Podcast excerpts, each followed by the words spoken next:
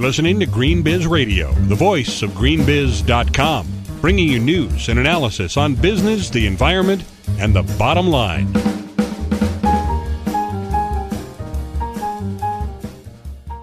For Green Biz Radio, this is Jonathan Bartolini. Because most of the costs associated with products and packaging are based on decisions made early on in the design process, designers can make a big impact on an item's initial cost as well as long term costs to the environment and businesses. Wendy Jedlicka of Jedlicka Design spoke with GreenBiz Radio about explaining the benefits of green design to clients, countering the idea that green has to carry a premium, and making sense of language related to sustainability. Jedlicka will be speaking at greenbiz.com's Greener by Design conference May 19th to 20th in San Francisco. First off, could you tell me a bit about your company, Jedlicka Design, and what services you provide? We're a full service packaging design firm and we provide graphic and structural design for consumer packaging. Uh, we also do vendor assessment, vendor management, vendor identification, project management, you know, all the good stuff that goes along with you know, being a packaging designer. So you're designing, designing the actual packaging and the graphics that go on mm-hmm. it. Yeah. Okay. Yeah. And and multilingual packaging too. And how do you bring green and sustainable ideas to your clients? Interestingly, at the moment, most of my clients are not particularly green ethics companies. I mean, that's not their prime focus, and some of them it's not even their focus at all.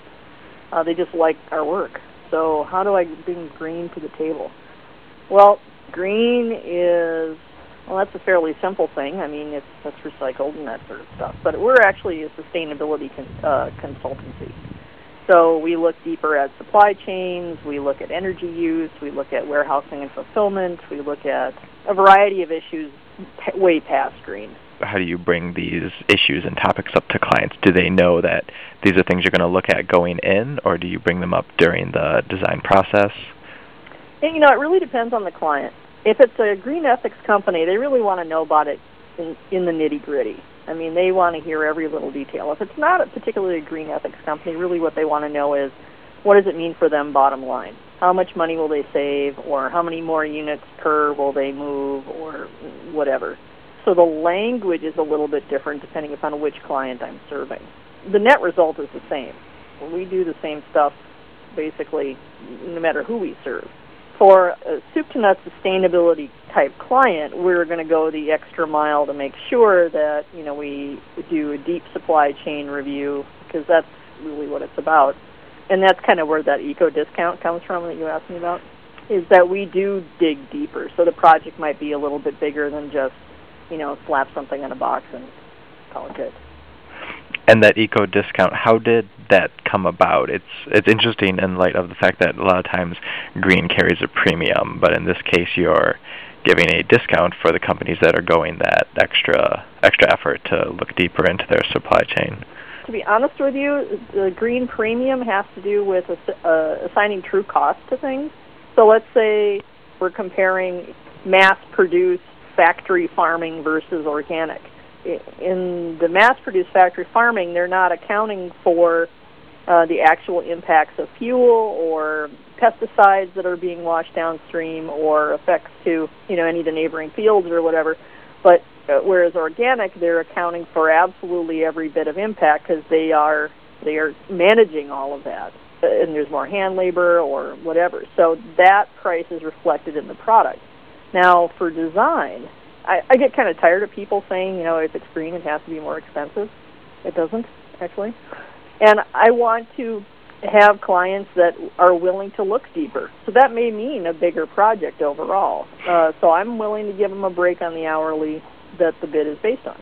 It ends up being very similar as far as end cost goes, but we end up with a much more robust product at the end, and we've looked deeper at the supply chain. And I also take the time with the eco discount to educate them to be a better client. If it's a client that really just wants me to come in, you know, slap something in a box and leave, that's fine. You know, we can do that too. That has no passion for me. I mean, anybody can do that. So for that, I'm going to bill, you know, whatever market rate is when you're working with the clients that want to look more at their supply chain, that's a lot different than just saying, here's the packaging you need for this product.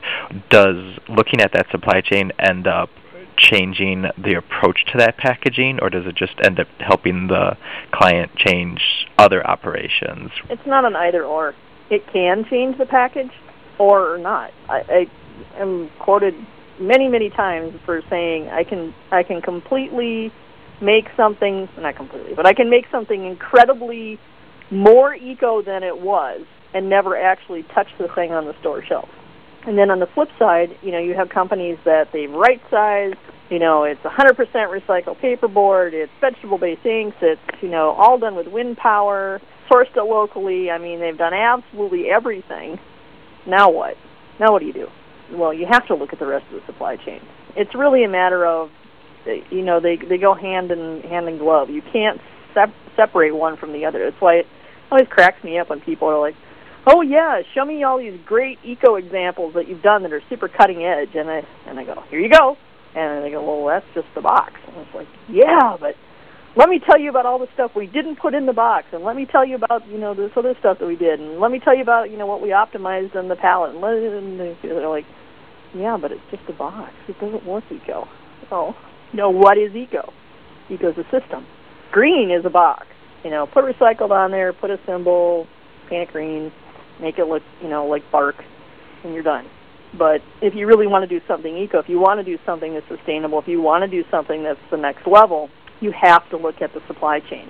And if you take a look at the people that have been doing sustainability as part of their core ethic for quite some time, it's they are looking at the entirety of the supply chain. And I, I, I use Aveda as an example all the time. I mean, right on down to the you know the herbs that they source that go into things. They they talk to the vendors that are making their packaging. They were some of the early guys to put uh, recycled content for their plastics, for their bottles. They are willing to try things, you know, and and you know maybe they don't work out, but I mean they they're willing to try it and to really explore what is possible within their supply chain to you know make better. They're willing to help vendors become better which is pretty amazing from a client because usually clients are about, you know, do it for me, serve me. But Aveda stepping out early said, look, we understand you probably don't know about this stuff. We're willing to take you with us on this journey if you're willing to change. They were some of the, the early motivators, especially here in the upper Midwest. And you mentioned that you service a broad range of clients over the years from your experience, have you seen a change in clients on their own being more educated or interested in sustainability issues before they come to you? You know what? Until Walmart threw the gauntlet down, no. Once Walmart said, you must change now or go away, uh, they didn't quite say that, but essentially it was, they made it clear that they had uh, goals that they wanted to work towards, and they really wanted vendors to help them do that. Um, I wasn't seeing a whole lot of uh, educate, educated clients coming to me. So this has actually been a fairly recent thing uh, where I have quali- uh, pre-qualified clients coming to me. More often than not, what ends up happening is I have clients that come to me just because they like my work, and actually it's my team's work, and we work through the process. And as part of our value add, we also turn them on to new possibilities to create a better client relationship. And generally speaking, you know, my clients are very loyal because they like that they like that aspect. Are they coming to me better educated now? Not necessarily. They are coming to me more motivated. I, I would have to take about 80% of the conversation to explain why going to a more sustainable solution set or supply chain or um, you know business system is even worth doing because they're like, oh, it's that greeny thing, isn't it? And I was like, no, no, no, it's not a greeny thing. Here, let me put it in words you you love: profitability, resource use, efficiency. You know, and start to you know pull out the words that they're used to hearing, and then they're like, oh, well, that's what it's about. Well, I didn't know that. Well, why did they just say that? And so the whole language is changing. So as people start to become more comfortable and familiar with the words that are used within sustainability, that part's getting a lot easier. As far as sustainability education goes, there there is more and more, and for that I'm grateful. I mean, there's some just key books that have come out over the years that have really helped kind of drive what people are looking for, drive their understanding, help them come to me with a, a, at least a more open mind. Uh, that is, to be honest with you, is all I really ask because I'll help you do the rest. But as far as sustainability education goes, systems thinking is not something that's readily taught, and that is actually the core of what we teach at the Sustainable Design Certificate Program at Minneapolis College of Art and Design. So essentially, we created a program to help create better clients. Okay, I was going to ask about that. If you have any or advice or recommendations for companies to way to educate themselves to think about things before they even come to you or some other design firm. Generally speaking, when people come to me, they already have an idea in their head. Okay, and also they come to me pretty late in the process. At least people that are new new to packaging will come to me late in the process, unfortunately. Um, the, the product has already been created or is about to be created. They've spent years and years, you know, investing their souls into this thing, and then they want to slap it in a box, and that's the wrong approach. So then I have to explain to them why slapping it in a box is really not the greatest thing they could have done. Essentially, what we hope for is they come to us at the beginning of the process, and, and, and those who have done packaging for a while or done product production for a while no, you need to really put packaging at, right up at the beginning of the process, along with you know identifying a market for your product and actually trying to figure out how to make the product in the first place. Because there's a a very well established symbiosis between product and packaging.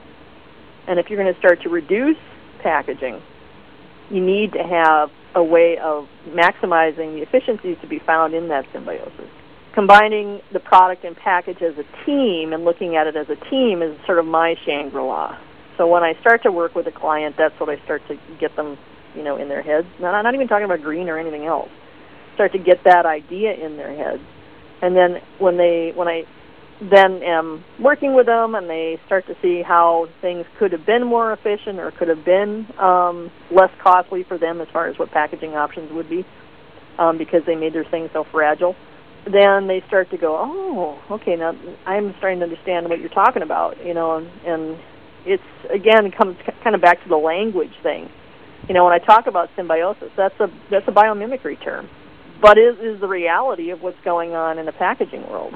You, you got a thing, you stick it in a box, and you got to get it from point A to point B, and you got to be able to drop it, and it's got to be able to be vibrated, and it's got to be able to do a bunch of other things that are you know standard requirements of a package and the product has to survive the trip. So, how do you start to work those components together? The Sam's Club and other warehouse stores actually were some of the first ones to really start to get producers and designers to think about packaging as more of a service than as an object. So they started to dematerialize what packaging was about because it used to be you had a pallet, you had a bunch of shipper boxes on top of that, then you wrapped the heck out of that in foil, you know, and, and uh, stretch wrap, and you know it was like material on top of material on top of material on top of material, and it created an incredible amount of waste. And waste is cost, and cost is a dent in your profitability. So how can we then start to, to essentially deconstruct the materials, but still provide the service of what things, you know, of what these things did? And so the warehouse stores are fabulous in that they don't want a, a bunch of stuff. I mean, they literally want to take a forklift, take it off of the truck with the pallet, plump it right in the store, and it's done. You're done. Here you go. So, primary packaging started to become the only packaging. Amazon.com's new frustration-free packaging is actually pretty brilliant. Why do you need to have a thing that's packaged to sit on a store shelf and look beautiful when it will never sit on a store shelf. When it goes directly from manufacturer to the consumer.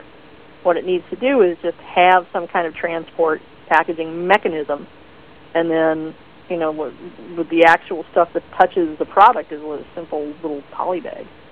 And you mentioned that along with the warehouse stores that Walmart and they're they're driving this issue into companies and that's leading companies to want to change.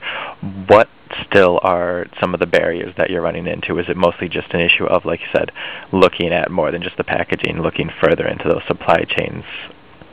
Barriers are we don't use a true cost economic model. Uh, there are subsidies that are hidden subsidies all over the place like, there's no reason in the world why something should be able to be shipped halfway around the world and have it be cheaper than something that I make down the street. The reality is we don't pay the true cost for fuel. And so if we actually paid the true cost for gasoline, for extraction of oil, for you know any of the resources, it would change things pretty darn quickly. The problems that I'm having though is that there there are still quite a lot of things that are in that not true cost model where if you take a look at stuff that's I mean again like I told you part of why I think sustainable products tend to be a bit more pricey is because they are paying the true cost or, or essentially paying the true cost for what it you know takes to make that thing. So if it's um, wood from a sustainable sustainably harvested forest it's to be honest with you it's quite a bit more of a hassle to go in there and selectively cull trees uh, versus just going in there and wiping out a hillside. I mean, there's certainly nothing more efficient than wiping out a hillside and walking away. Um, that's pretty darn easy. Same thing goes for coal extraction, uh, the whole mountain topping issue. Three guys can do the work of 20 guys. By just eliminating a mountaintop, blow it up, cart the stuff away, you're done. But what are the impacts for that? If you actually had to pay the impact the downstream impact, literally downstream impact of what those operations have on the communities that they're affecting, the stakeholder communities, then that coal would not be so attractive. It would not be cheap. As far as like burning coal or any other type of fossil fuel, if we actually paid the impact of that burning, then it would change the cost of a lot of things. You've been listening to Green Biz Radio. For the latest daily news on business, the environment, and the bottom line, and to sign up for our free newsletters, visit greenbiz.com.